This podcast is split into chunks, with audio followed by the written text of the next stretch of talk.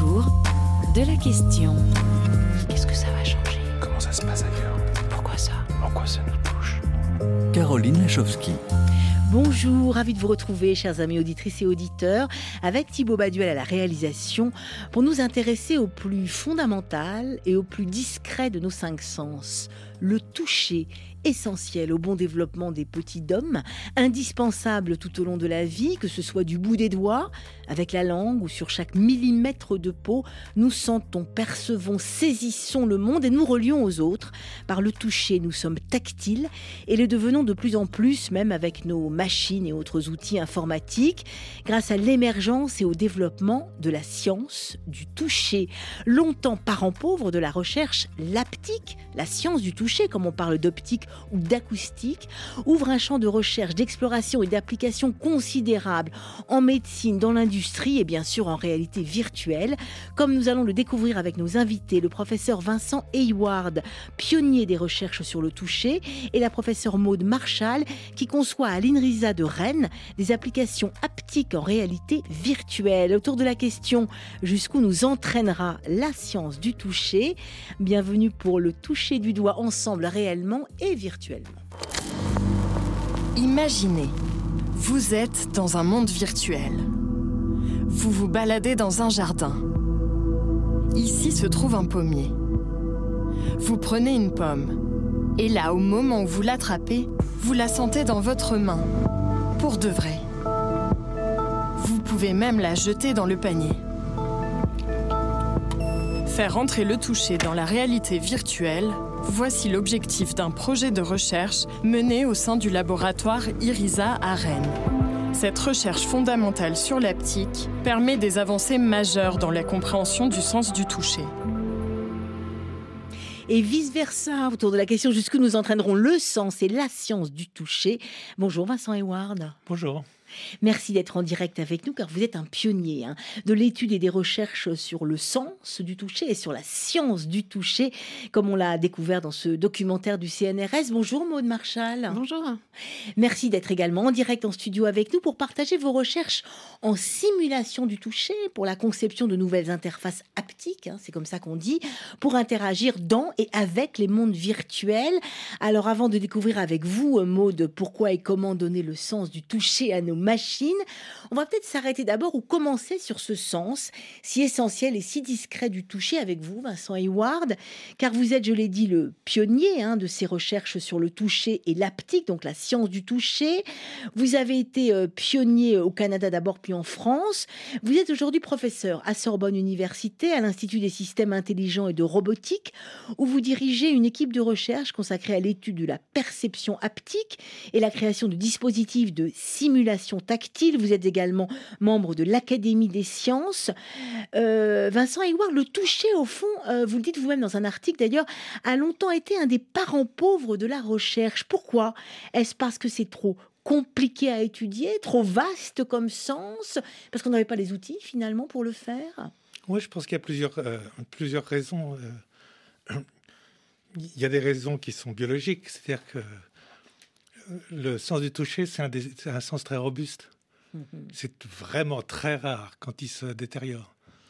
Euh, Pourquoi? Parce qu'il est partout sur notre corps. Il est partout sur le corps, mais la nature nous a fait évoluer dans, dans une direction. En fait, le, le, sens du toucher qui est essentiel à la survie, attraper des trucs, euh, détecter les objets, euh, est vraiment robuste. Il est très redondant, on peut en perdre des petits bouts, mais il va euh, euh, toujours marcher, alors que l'audition, on le sait que ça, on peut la oui, perdre. avec l'âge, on la perd. Et puis ouais, euh, ouais. la vision aussi, tandis que le, le, le, sens du toucher est vraiment très robuste. Et donc, c'est pour ça qu'on n'y fait pas attention. Au fond, on n'y fait pas attention et les chercheurs comme vous, alors vous, vous y avez fait attention, hein, vous êtes parti dans l'aptique alors que vous étiez plutôt dans l'optique, dans, dans, dans enfin dans, dans, le visuel ou dans, ou dans l'auditif. Euh, euh, Est-ce que parce qu'aussi, c'est finalement, on n'y fait pas attention parce qu'il est partout, enfin qu'il est tellement là qu'on le voit plus, ou, ou, même pour les chercheurs, ça fait un peu ça ou... Oui, oui, c'est... Euh, un, autre, un autre aspect aussi du sens du toucher, c'est que une grande partie des sensations sont inconscientes. Et donc, euh, mmh.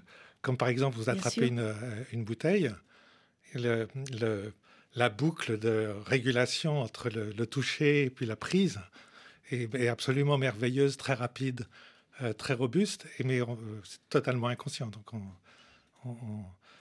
n'y fait pas attention.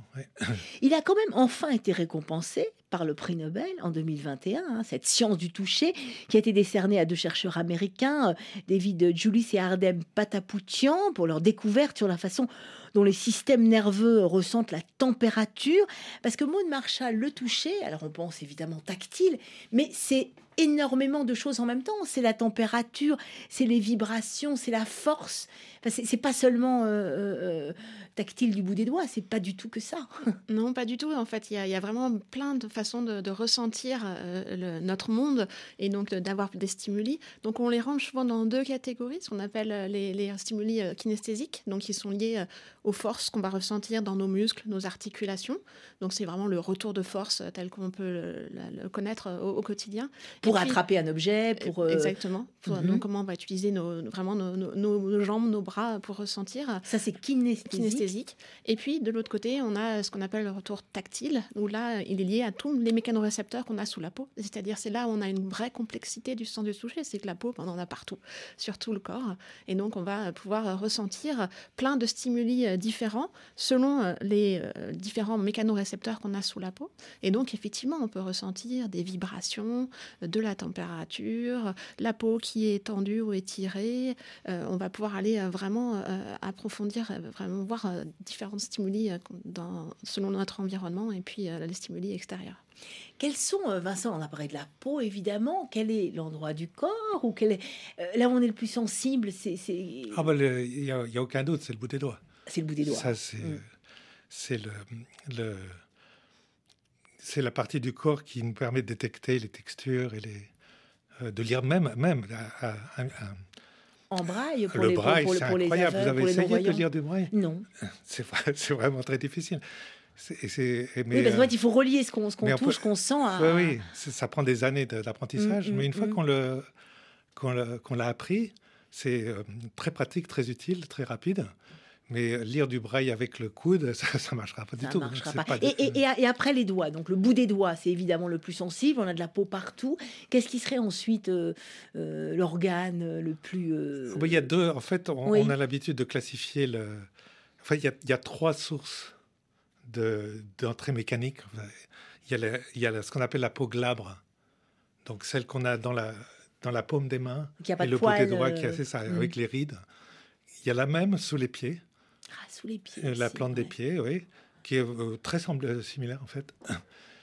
Il y a ce qu'on appelle la peau euh, euh, pileuse, c'est le reste, en fait, mhm. qui est, comment dire, anatomiquement très différente.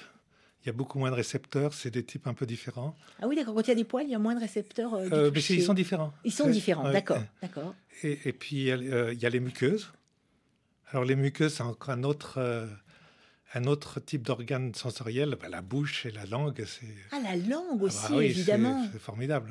Et voilà pourquoi les, bébés mettent tout à la bouche, en fait. C'est pas tant que ça pour le manger, c'est pour le, le, bah, sentir. C'est en fait même, je dirais que d'une certaine manière, c'est supérieur au doigt. quand on, quand ah on détecte un grain de sable euh, quand on mange une huître ou... Euh, et tout ça, c'est le sens du toucher. Donc on comprend mieux aussi pourquoi ça a été... Euh, on a mis du temps à l'étudier, parce que c'est absolument énorme. Et on va se rendre compte dans cette émission, quand on tire ce fil-là, c'est un continent. Un continent encore inexploré. il est quand même exploré. Il est quand même exploré. Depuis, depuis le milieu du 19e siècle, euh, assez... assez enfin, il y a, une, comment dire, une tradition scientifique... Euh, d'explorer. Donc c'est ce qu'on appelle l'aptique. Hein, euh, euh, qui, qui, vient du grec en fait, mais qui, qui est, c'est, la même chose que l'acoustique ou l'optique, sauf que l'aptique, on, euh, on, se dit que c'est un, c'est un mot qu'on ne connaît pas, et, là aussi c'est extrêmement vaste. Oui, cette tradition, elle vient de, d'une école de psychologie allemande qui était développée dans la deuxième partie du 19e, siècle, et qui, un, un, chercheur qui s'appelait Max Dessoir, euh, euh, écrivait sur le sujet. Il avait besoin d'un terme euh, pour qui faisait contrepartie à l'acoustique pour l'audition et à l'optique pour la vision. Et il a inventé, enfin, il a, il a inventé le terme aptische en, allemand, qu'il a pris une racine grecque. Et donc, ça a été ensuite, ça, ça fait partie du vocabulaire scientifique. C'est ça, mais en mm. même temps, c'est grâce quoi, Maud Marshall, à nos outils technologiques qu'on peut aujourd'hui véritablement développer une science haptique qu'on voit à l'œuvre tous les jours, hein, dans tous nos gadgets électroniques, dans nos téléphones. Oui, bah, je pense à, euh, autant, euh, effectivement, on étudie l'aptique depuis, euh, depuis longtemps, comme d'autres sciences, autant bah, l'arrivée des ordinateurs a mmh. fondamentalement changé notre façon de peut-être faire la recherche. Et là, l'idée, c'est comment est-ce qu'on peut interagir avec les machines. Donc, autant on l'a fait dans un premier temps, on a développé les écrans, puis après le casque pour mettre sur les oreilles. Oui, donc pour l'optique et l'acoustique, en fait. C'est ça, hein, exactement. et puis après, on s'est dit, bah, on peut faire aussi ressentir finalement ce qu'on ce qu'on va toucher. Et donc, on l'a fait en premier dans les années, euh, bah, au début des, ordinateurs hein, pour l'industrie. Donc, on l'a fait pour ressentir euh, finalement euh, les, robots principalement, donc pour l'industrie, et puis pouvoir manipuler des robots à distance. Et puis après, ben, maintenant, on voit qu'avec les nouvelles technologies, mm. ben, se développe la réalité virtuelle, par exemple. On va vouloir interagir avec les environnements virtuels. On va y venir. Hein, pourquoi et comment donner le sens du toucher aux machines et jusqu'où? Jusqu'où peut-on, jusqu'où va nous entraîner finalement ce sens et cette science du toucher? Nouvelle question pour vous, soulevée euh, cette fois-ci par un physicien quantique, donc de l'infiniment petit, qui est aussi un formidable passeur de science, Julien Bobroff, auteur de La Révolution quantique. On l'écoute. Alors moi, quand je pense haptique, je pense au toucher, hein, le fait qu'on touche des choses. Et en physique quantique, on se pose plein de questions sur ce que ça veut dire toucher. Hein. c'est quand deux atomes se touchent, qu'est-ce que ça veut dire exactement? Mais ce que je me demandais peut-être euh, aux spécialistes du domaine, c'est jusqu'où on est sensible? Quel est le record chez les animaux, on va dire, et est-ce que c'est chez l'être humain, de sensibilité au toucher? C'est-à-dire que quand on touche quelque chose, on le sent. Et bien jusqu'à quelle taille, jusqu'à quelle petitesse on peut ressentir les choses quand on les touche? Qui veut, qui peut répondre à Julien Bobre, Vincent Hayward? Oui, je peux euh, répondre un peu à cette question. Il y a, le, disons, la, performance euh, de base. Donc, on peut effectivement des. Euh, les objets les plus petits qu'on peut détecter sont des aspérités sur une surface. Ah, des aspérités, quand c'est pas lisse, ouais. Là, on parle de microns. Mmh, mmh. D'ailleurs, quand on, quand on a un machiniste qui, qui usine une, pièce, mmh. il passe son doigt et quand il est s'il est, il est euh, ah, il, peut détecter tout de suite mmh. l'état de surface euh, au micron près, s'il y a un défaut. Mais euh, il y a une question plus profonde, c'est la, sensibilité au point de vue physique. Mmh quelle est la mmh limite physique de... Oui, oui. Et, cette question-là, elle, elle, a été répondue, oh, elle a été conclue pour la vision, c'est-à-dire qu'on peut, on peut voir un photon. Et on peut voir un euh, photon. Euh, si, euh, sur cette période de temps, statistiquement, on peut voir un photon. Mhm.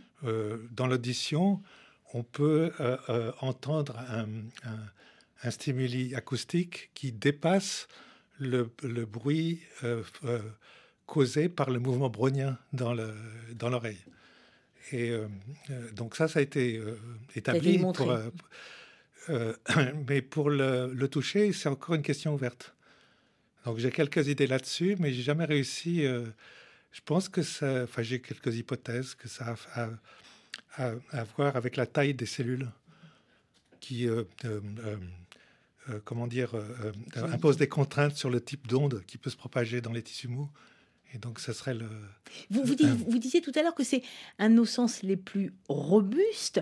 Est-ce qu'il est plus fort, plus performant, justement, que euh, la vision euh, On peut voir euh, un photon, que on peut pas le dire comme ça, mais qu'est-ce que vous en pensez? C'est une physique différente.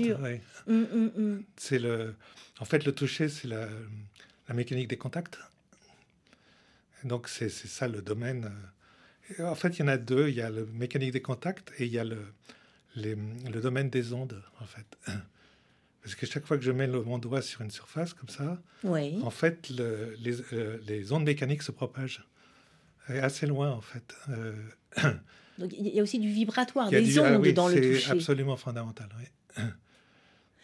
Et, comment est-ce qu'on mesure justement le toucher euh, euh, Vous qui travaillez, qui essayez de, le donner aux machines, enfin, euh, comment est-ce qu'on travaille sur le toucher qui semble un sens justement difficilement approchable, tellement à toucher qu'on ne peut pas le toucher justement Oui. Bah alors après, y a, je pense qu'il y a plein d'échelles, parce qu'il y a l'échelle des forces, comme je disais tout à l'heure, c'est-à-dire qu'on va vouloir avoir un retour d'effort dans ce qu'on connaît avec les interfaces un peu traditionnelles qu'on avait depuis quelques années. Dans l'industrie, avec les robots. Voilà, les robots. Et là, on va parler de force en Newton, la classique, les mécanique euh, qu'on connaît, des solides, et puis on a réussi après à aller avec les objets déformables, donc on s'est un petit peu amélioré. Puis après, il y a, il y a maintenant ce qu'on utilise beaucoup, le tactile, notamment avec les, machines, et là on est évidemment à une échelle qui n'est pas du tout euh, la même. On va pas euh, mettre exactement la même chose. Selon les, endroits du, corps, on est plus ou moins sensible. Et puis aussi, pour répondre peut-être à la question de tout à mhm. l'heure, est-ce qu'on sait jusqu'à quel record? En fait, c'est aussi dépendant des, personnes, c'est-à-dire qu'on n'est pas tous sensibles de la même manière, selon, les, selon ce qu'on va faire, selon ce qu'on a développé au cours de, notre vie.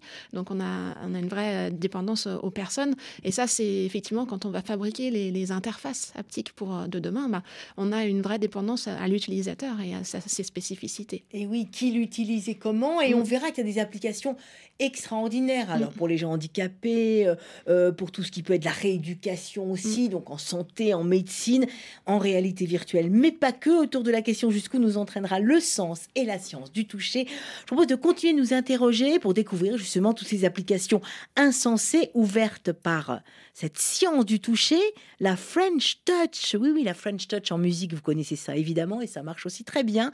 C'est notre clin d'œil du jour, Touch, signé Daft Punk sur RFI. Touch, I remember touch. Pictures came with touch. A painter in my mind.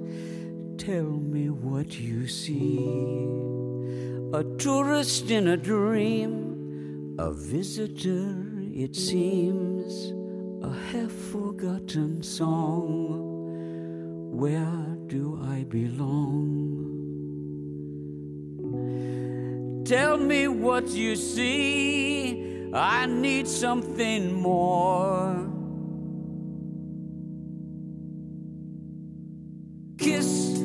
Suddenly alive, happiness arrive, hunger like a storm. How do I begin? A room within a room, a door behind a door. Touch, where do you lead? I need something more. Tell me what you see, I need something more.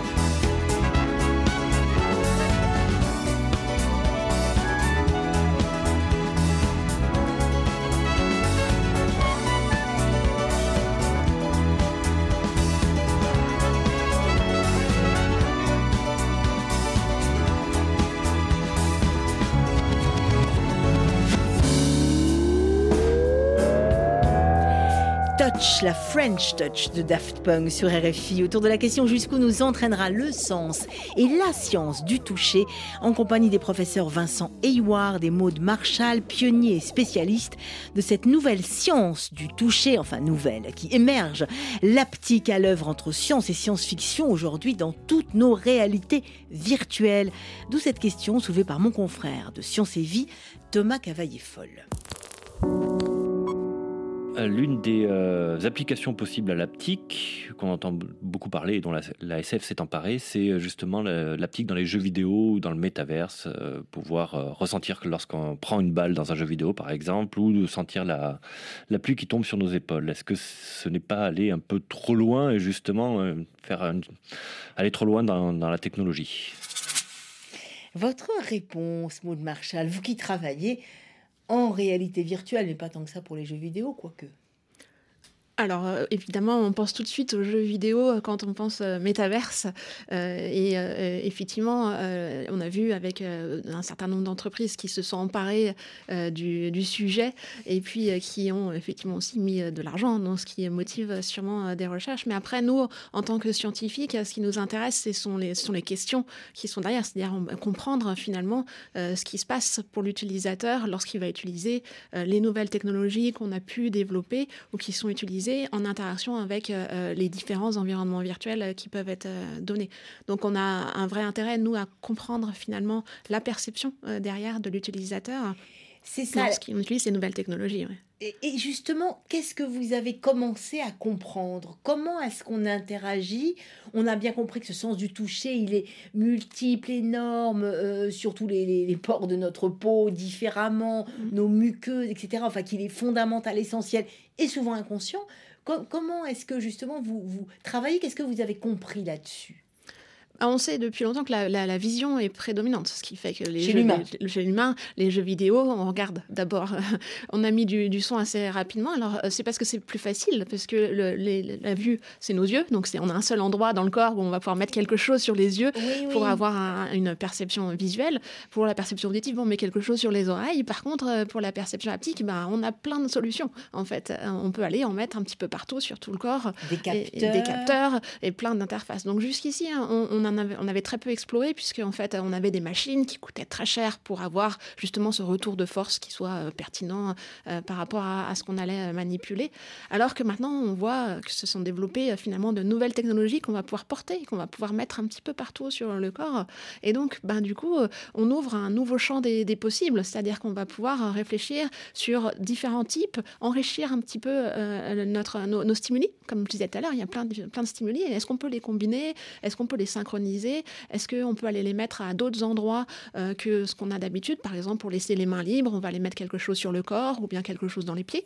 Et donc, regarder un petit peu euh, finalement euh, comment est-ce qu'on va pouvoir explorer l'endroit où on le met sur le corps et puis comment il interagit avec les autres sens. Parce qu'on va justement pouvoir jouer Ah, là-dessus. Parce qu'en fait, évidemment, on n'est pas juste tactile. Enfin, je vous vois hocher la tête, Vincent. Mm. Évidemment, on est tous nos sens fonctionnent en même temps, en fait, pour Et- nous informer. Exactement, on sait que la vision prédomine, mais la vision est très liée au sens du, toucher. Donc les deux, euh, quand on, étudie, on fait un couplage visuo-haptique, donc on va aller justement coupler les deux, et nous, ça nous intéresse de comprendre vraiment en termes de perception d'utilisateur, ben, dès qu'on va proposer un, nouveau dispositif, ben, finalement, euh, comment est-ce qu'on va, qui va être perçu, euh, et selon les types d'utilisateurs. Donc on est vraiment au-delà de juste l'application en jeu vidéo, et puis on voit qu'on a d'autres applications dans d'autres domaines qui, euh, effectivement, euh, sont...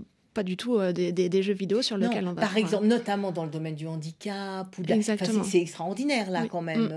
Euh, Ben, comme je le disais, il y avait tout le domaine de l'industrie qui était précurseur Mm. au départ. Et puis, ben, on voit aujourd'hui, effectivement, des domaines, notamment au niveau de la santé. Donc, euh, pour le handicap, pour la rééducation, des dispositifs pour rééduquer les personnes qui ont, ont des problèmes, notamment de mobilité. Ça peut être également pour essayer de les aider à naviguer, les, de donner des aides haptiques. On sait très bien qu'on ne va pas les mettre une lunette de réalité augmentée sur quelqu'un qui se promène dans la rue, mais un dispositif haptique peut être beaucoup plus approprié. Donc, il y a vraiment euh, plein d'autres applications dans d'autres domaines. Et notamment pour les non-voyants qui peuvent utiliser tous nos, tous nos, nos outils électroniques, tous nos ordinateurs. C'est même d'ailleurs ça, je crois, euh, Vincent Hayward, vous qui êtes un des pionniers hein, de cette euh, science du toucher, de l'aptique, qui vous, qui, qui vous a forcé à aller plus loin, à comprendre un peu mieux comment ça fonctionnait, euh, pour faire le lien entre, entre non-voyants et, et, et- et ordinateurs, c'est ça? Oui, effe- effectivement, c'est ça remonte euh, euh, en 1991, hein, où j'étais, en fait, j'étais euh, essentiellement faisais des recherches sur la robotique classique, Au Québec, c'était au Québec, au Québec oui, à hein, à l'Université McGill. et j'ai rencontré un collègue qui euh, euh, euh, était intéressé par. euh, en fait, à l'époque, il, y avait DOS pour faire marcher les ordinateurs. Mhm. et, et, euh, et Windows est apparu sur le marché. Et, et pour les non-voyants, c'était une catastrophe parce que le, le, euh, opérer un ordinateur avec une plage de braille, c'est tout à fait possible quand on a Unix ou, ou DOS. Mais avec Windows, c'est impossible. Ah oui, donc il fallait trouver autre chose. Donc il fallait trouver autre chose. Donc euh, euh, j'ai euh, rencontré un collègue au Conseil national des recherches du Canada, en fait, qui travaillait sur une, une manière de sonifier l'écran. Donc en fait, les icônes et les, et les, et les curseurs avaient des sons. Oui, pour les faire entendre et reconnaître pour par pouvoir les accéder à, à- Mm. à l'application. Et en, en discutant, on s'est dit, bah voilà, ça serait bien de les rendre tactiles Eh oui. qu'on puisse les toucher. Et donc, euh, euh, donc on a, on a euh, euh, conçu un prototype à l'époque euh, qui, en fait, qui marchait vachement bien, qui a jamais eu de, de succès pratique euh, parce que c'était trop cher, en fait. Mais, mais qui, a, qui permettait aux non-voyants oui, de, c'était de- euh, de- de, de- de, détecter les icônes, de les tirer, de les activer, de tirer les menus, les remenus, par exemple, comme une persienne. Et oui, c'est ça. Mm. Et, et de faire aussi tout ce qu'on fait maintenant machinalement, parce que, euh, euh, Maud, au fond, tous nos, nos téléphones sont tactiles, nos écrans sont tactiles. Enfin, de plus en plus, c'est un peu ça qui m'a donné envie de faire cette émission. Puis je me suis rendu compte que finalement, euh, euh, ça n'est que le- la partie émergée de l'iceberg dans cette science du toucher et cette exploration du sens du toucher. Oui, exactement. Bah, en fait, euh, tous nos téléphones maintenant euh, vibrent. euh, on, on s'en rend même plus compte, mais Mais on a vraiment la vibration. C'est un stimuli haptique et on a différents types de vibrations. On arrive à reconnaître sans sortir notre téléphone de la poche finalement quelle est l'application qui, qui nous parle entre guillemets. Et, et puis euh, on a différents types de stimuli dans nos différentes interfaces. Et justement, l'idée c'est maintenant là où des interfaces étaient très chères dans les années Ouais. 90, 2000.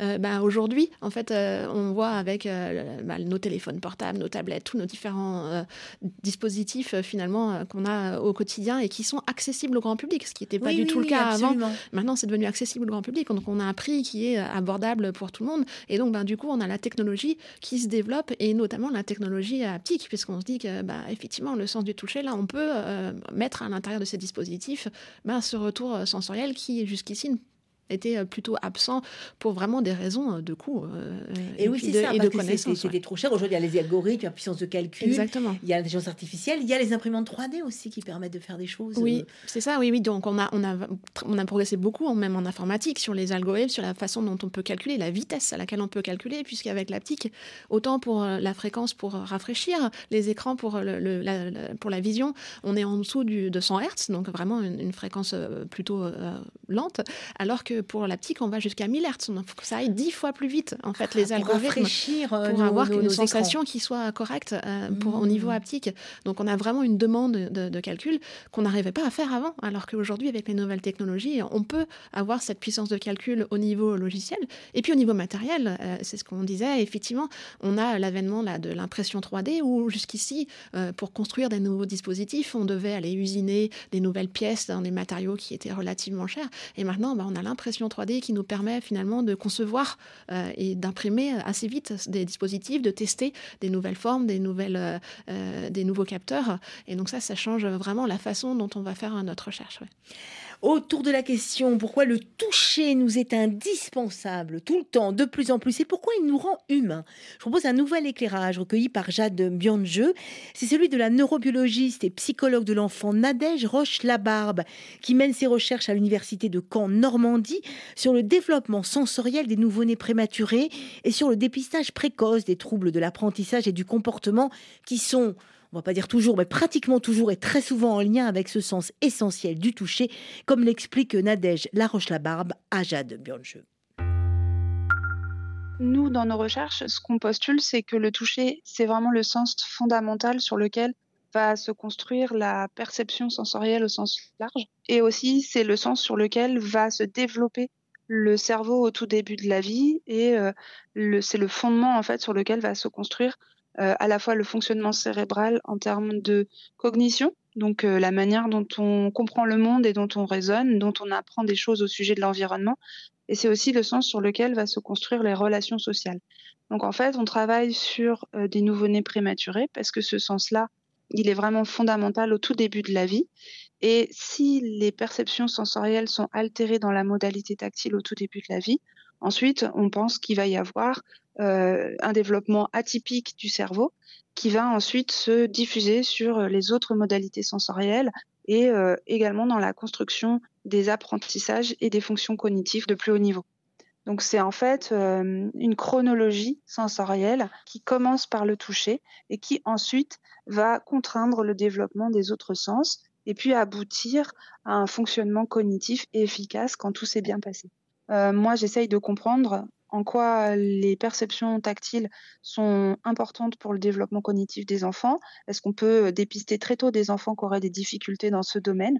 Donc euh, là, c'est vraiment des techniques d'imagerie cérébrale et d'analyse du signal cérébral qui nous permettent de d'identifier en fait les premiers marqueurs de développement atypique.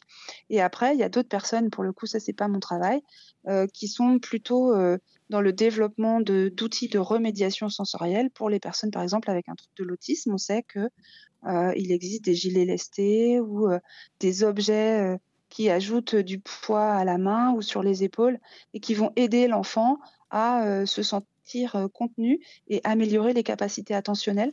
Et je pense que dans l'avenir, on va avoir beaucoup plus de développement technologique qui vont permettre de suppléer justement à ces euh, perceptions tactiles atypiques. Et je pense que quand on aura vraiment mieux compris le lien entre toucher et euh, développement, alors là, on aura vraiment plus de, de, de, pistes pour explorer des méthodes de remédiation sensorielle technologique.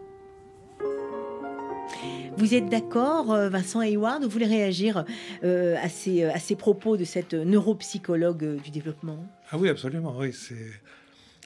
Je peux même rajouter un, petit élément. C'est le... le, toucher, c'est le seul sens qui nous permet de nous connaître nous-mêmes.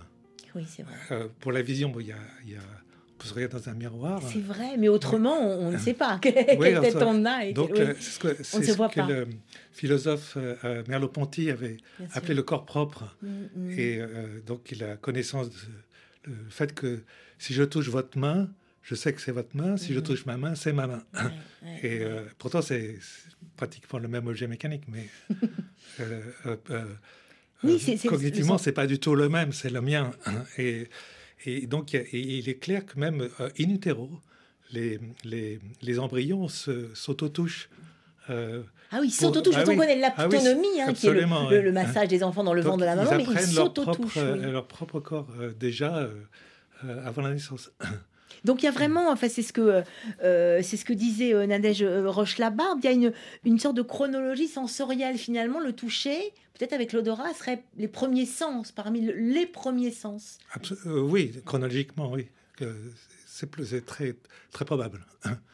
Et mot de Marshall, au fond, plus on comprend, ce sens du toucher tellement énorme, mais vraiment énorme. Et plus on peut euh, inventer des, des, des, remédiations sensorielles, enfin des gilets qui pèseraient plus lourd pour être se sentir euh, euh, vraiment les pieds sur terre, et bien, et bien, et, et bien entouré, par mm. exemple, dans les troubles de l'autisme. C'est plus, plus on connaît, plus on peut développer des, des outils auxquels on n'aurait jamais pensé avant. Je pense que euh, le fait de connaître et de comprendre, ça, on, s'est établi, comme on l'a dit dans, dans, le reportage. Je pense qu'on on voit l'importance du toucher. On le voit chez les bébés qui touchent absolument à tout au début de leur vie. Euh, pour, euh, c'est, leur premier apprentissage, c'est de mm, mm. toucher l'objet. Presque, mm, de toute façon, c'est un besoin presque d'aller toucher cet objet. Ce qu'on perd finalement en vieillissant, parce qu'après on interdit à un moment donné aux enfants de toucher. On dit de ne pas toucher. on dit vous toucher avec les yeux, ce qui est, l'expression en fait qu'on a quand on va dans un magasin d'objets fragiles où on dit de, toucher avec les yeux aux enfants et euh, où finalement la vision va redevient le sens euh, qui, qui, domine parce qu'on a déjà vu les formes, donc les a touchées déjà ces formes-là. Donc même si euh, on voit l'objet, comme on l'a déjà touché, on sait déjà finalement cognitivement. on aurait moins, enfin on a évidemment besoin tout le temps de toucher, et ça se combine, on le comprend bien, avec tous nos sens, mm. mais on a moins besoin de toucher une fois qu'on a un peu une représentation de, soi et des autres et du monde. Exactement, et puis qu'on a finalement euh, euh, excité nos, nos, systèmes nerveux derrière euh, pour avoir compris comment est-ce que ça fonctionnait. Et donc sur les personnes, effectivement, qui ont des, problèmes de, justement et qui ont besoin de, de peut-être réaméliorer ce sens, ou en tout cas l'améliorer tout court. Mm, pas, elles n'ont pas été stimulées à un moment donné euh, de, leur vie. Bah, effectivement, l'idée, c'est euh, est-ce que nous, avec les nouvelles technologies qu'on peut développer, est-ce qu'on peut essayer d'améliorer effectivement euh, ou d'essayer de réentraîner certaines parties du corps, notamment pour les personnes qui sont en, période de rééducation. ah oui, il y a ça aussi, bien Et donc, sûr. Bah, l'idée, c'est de la faire ressentir véritablement. Exactement. Comment est-ce qu'on peut bah, les stimuler dans leur apprentissage Donc, on, on, peut le faire visuellement via des écrans, mais effectivement, les, les, interfaces haptiques, maintenant qu'on sait les rendre portables avec différents types de stimuli, bah, on peut essayer d'enrichir un petit peu cette rééducation. Et donc, on a ici un champ des possibles qui est très grand, mais qui est encore, il y a encore vraiment plein de choses à explorer. Ah oui, il y a à explorer. Ah hein. On peut conseiller à des jeunes chercheurs de se, et jeunes chercheuses dans le monde de se lancer là-dedans autour de la question jusqu'où nous entraînera mm. cette science du toucher. J'ai envie de dire toujours plus loin et toujours plus absolutely profond. Je propose tout de suite un nouvel éclairage assez hallucinant pour nous. C'est celui du directeur euh, du Robotic Lab de Stanford, Oussama Khatib, qui a mis au point, alors franchement, le plus formidable des robots euh, humanoïdes, archéologues, sous-marins et ambidextres. Il s'appelle Ocean One. Il a été testé avec succès par des archéologues sous-marins, comme par exemple Michel Lourd, jusqu'à 1000 mètres de profondeur. Je propose d'écouter Oussama Khatib, donc roboticien engagé, nous expliquer comment fonctionne Ocean One et comment euh, euh, ce robot sous-marin Ocean One devient carrément les yeux et les mains des archéologues comme des sauveteurs, même plus besoin de se mouiller pour toucher le fond. Vous savez, euh, c'est un robot qui vous permet de voir à travers ses yeux. Il a des yeux dans une tête qui bouge et qui suit les mains. Ses ah. mains sont équipées de capteurs et ses mains vous permettent de de toucher. Alors, quand, le robot touche avec des mains d'une dextérité folle, soi-même, on a l'impression que c'est soi-même qui touche, enfin l'archéologue sous-marin ou vous, le, pilote. En, fait, en fait c'est ça. C'est un robot qui va interagir avec l'environnement, mais aussi c'est un robot pour vous, que vous envoyez pour explorer, pour toucher des environnements, pour décider quand est-ce que vous allez fermer euh, euh, les doigts autour d'un objet. Michel Lourd, d'ailleurs, euh, en parlait comme euh, quelque chose, euh, comme quelqu'un. À travers ce robot, on pouvait aller dans des profondeurs qui sont très difficiles pour les humains, mais une fois qu'on touche un objet, on va pouvoir sentir le contact. Ce qu'il y a, c'est qu'on a développé aussi un système, une interface qu'on appelle l'interface haptique c'est un petit robot, en fait, qui, au lieu d'agir sur l'environnement, permet d'agir sur les mains de l'humain. Donc, en fait, les, contacts mhm. que le robot Ocean One euh, va avoir sont transmis à ce device. Oui. Et maintenant, le haptic device va reproduire ses forces et ses contacts et ses mouvements complètement avec fidélité dans les mains de l'opérateur. C'est insensé, euh, c'est de la science, hein, c'est pas de la science-fiction, Vincent Ah non, non, non, c'est en fait, en fait ce que euh, Oussama Khatib décrit, c'est. Euh, euh, bon, il y a l'aspect technologique qui. À 1000 mètres de profondeur. Qui, oui, c'est ça, mais qui, qui, découle en fait des, des travaux en télérobotique pour le, mhm. le nucléaire, etc. Mais il y a un phénomène cognitif qui est l'appropriation des outils. C'est ça. Et euh, donc ça, c'est quelque chose qui est essentiellement humain. Enfin, peut-être quelques animaux peuvent le faire, mais, mais si vous prenez un crayon et que, et que vous, vous écrivez sur la, la, feuille de papier, vous sentez la feuille de papier, vous sentez pas le crayon. Mm. Donc ça, ce qui arrive, c'est qu'en fait, le crayon a été approprié par le cerveau comme un prolongement du corps, non seulement comme euh, prolongement mécanique, mm-hmm. mais comme prolongement sensoriel. Hmm. Donc en fait, le ah oui, au fond, à, travers, c'est à travers le crayon qu'on sent, comme à travers nos doigts, on le, sent le papier. oui. Bien sûr. Et donc, euh, euh, donc ça, ça a été euh, un, sujet dans les sciences cognitives qui d'ailleurs récemment a, repris de beaucoup d'intérêt. cette, cette appropriation des outils Oui, parce qu'au mm. fond, quand on parle du sens du toucher, quand on touche un outil, il devient finalement le prolongement de nous-mêmes. Il devient soi-même, oui. Il y a plein, il y a plein d'anecdotes, même un, machiniste qui usine euh, sur un tour, il sent plus le tour, il sent le, le métal est coupé au, au son, aux vibrations. Et, et, et, et c'est ce que vous disiez, Maud, à l'instant. C'est-à-dire que ça ouvre un champ de recherche, de compréhension euh, sur la manière dont on fonctionne, nous humains, euh, avec ce toucher et jusqu'où on s'étend, finalement, jusqu'où on peut toucher. Et si à travers des, des, des, machines, on peut arriver à toucher beaucoup plus loin, sous l'eau, euh, sur Mars, ou je ne sais où. Enfin, là, c'est vraiment un champ de recherche qui fait quand même penser à la science-fiction. Et qui en même temps est au plus proche euh, euh, de nos sensations, de nos perceptions. Ah bah, il y a de la littérature hein, qui, de science-fiction mmh. qui, qui, qui, en a parlé bien avant que finalement que les, les, machines existent. Et maintenant, les machines existent en fait. Euh, euh, aller sous les, sous les mers, enfin, on connaît bien les, les, la science-fiction sur le sujet, mais euh, on peut aller voir effectivement des endroits inaccessibles avec, qui par exemple vont être explorés par des robots. Donc ça peut être sous la mer, ça peut être dans des centrales nucléaires, des endroits dangereux. Et puis ça. aussi à différentes échelles, c'est-à-dire on peut aller manipuler finalement euh, des choses qui sont au niveau microscopique, qu'on ne peut pas et nous oui. toucher, mais qu'on va toucher via des interfaces haptiques euh, et qu'on peut voir via un microscope, mais du coup là on va pouvoir euh, manipuler. Et donc l'interface haptique, donc le, la conception de l'interface haptique est très importante pour justement, bah, c'est ce que disait Vincent, faire ressentir euh, l'objet comme si la cellule qu'on ne voit pas du tout, en fait on va pouvoir la, la sentir et la, et la, toucher. Donc euh, là l'objet technologique est très important et il faut aller vraiment essayer de comprendre euh, bah, finalement quel est le prolongement et quelles informations sensorielles on perçoit vraiment. On retire utilise... de ce prolongement essentiel pour de la chirurgie par exemple, aussi pour mmh. faire du sauvetage et récupérer mmh. des gens euh, totalement perdus dans les tremblements de terre ou autres. Autour de la question jusqu'où nous entraînera la science du toucher, on continue de s'interroger sur ce qui nous touche, au fond, au plus profond de nous-mêmes. Et puis, euh, toi et moi, avec ce morceau tout de suite que je propose de découvrir, Gleb Filipchenko, qui aime bien les jeux de mots, tout chez toi, oui, tout chez toi, et puis tout chez toi. Allez, dans tous les sens, on l'écoute. thank you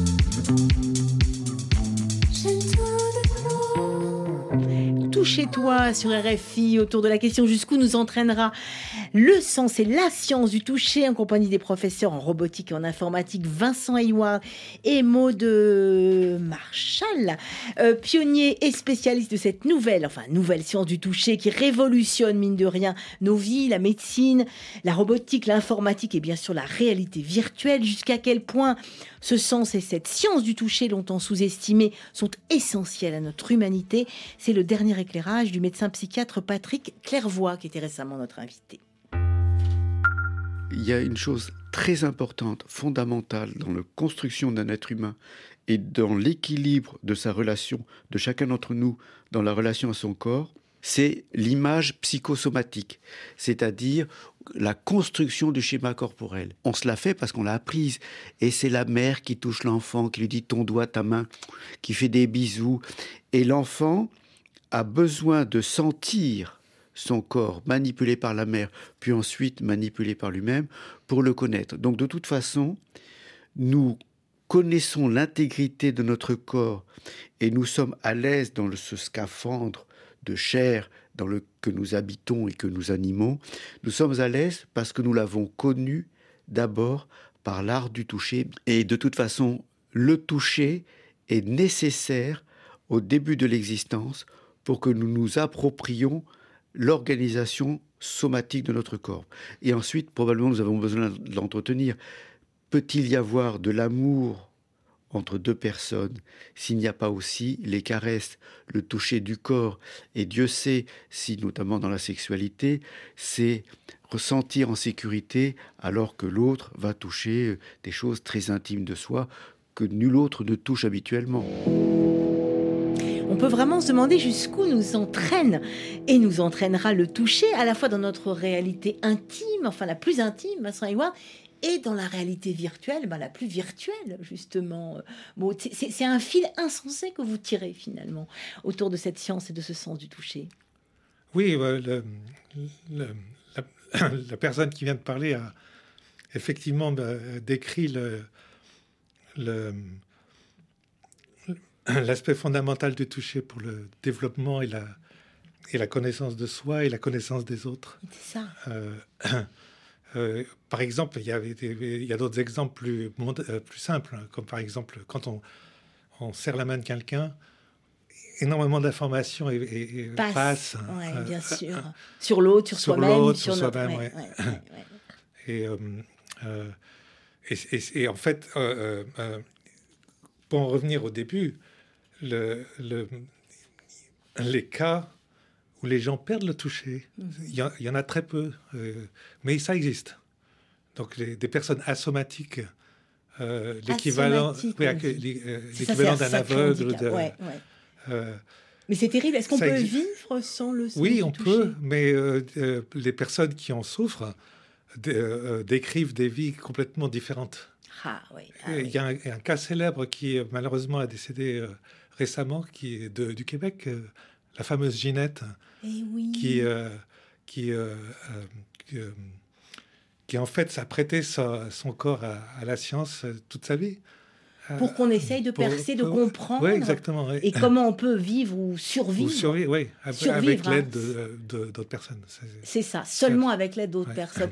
Au fond, le toucher, c'est ce qui nous relie aux autres et c'est ce que vous allez faire qui va nous relier aux machines, mais pour le meilleur, là, pas pour le pire, hein, Maud. On est d'accord. Hein, oui, tout à fait. Bah, en fait, on a vu avec le Covid l'importance du toucher, puisque euh, en fait, les gens, ce sont les gens qui se connaissaient étaient séparés, mais séparés aussi euh, de manière dans le sens du toucher, donc tactilement, on ne touchait plus les gens puisqu'on était séparés.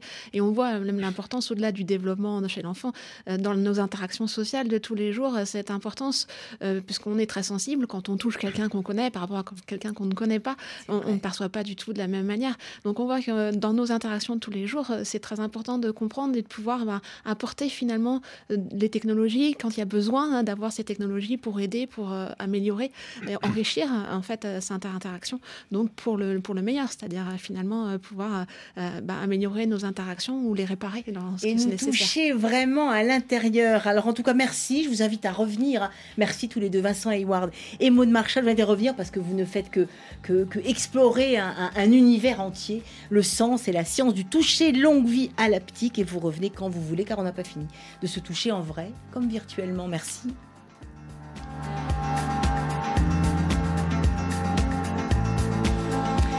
De la question, c'est fini pour aujourd'hui. Un grand merci à Thibaut Baduel à la réalisation, Caroline Fillette en coulisses avec Jade Bandieu, notre stagiaire, Caroline Lachowski au micro pour vous servir. Merci pour votre curiosité, chers amis auditrices et auditeurs. Rendez-vous lundi prochain autour euh, de la géométrie du ballon rond, du ballon de football, expliqué par le mathématicien génial Étienne Gis. À lundi.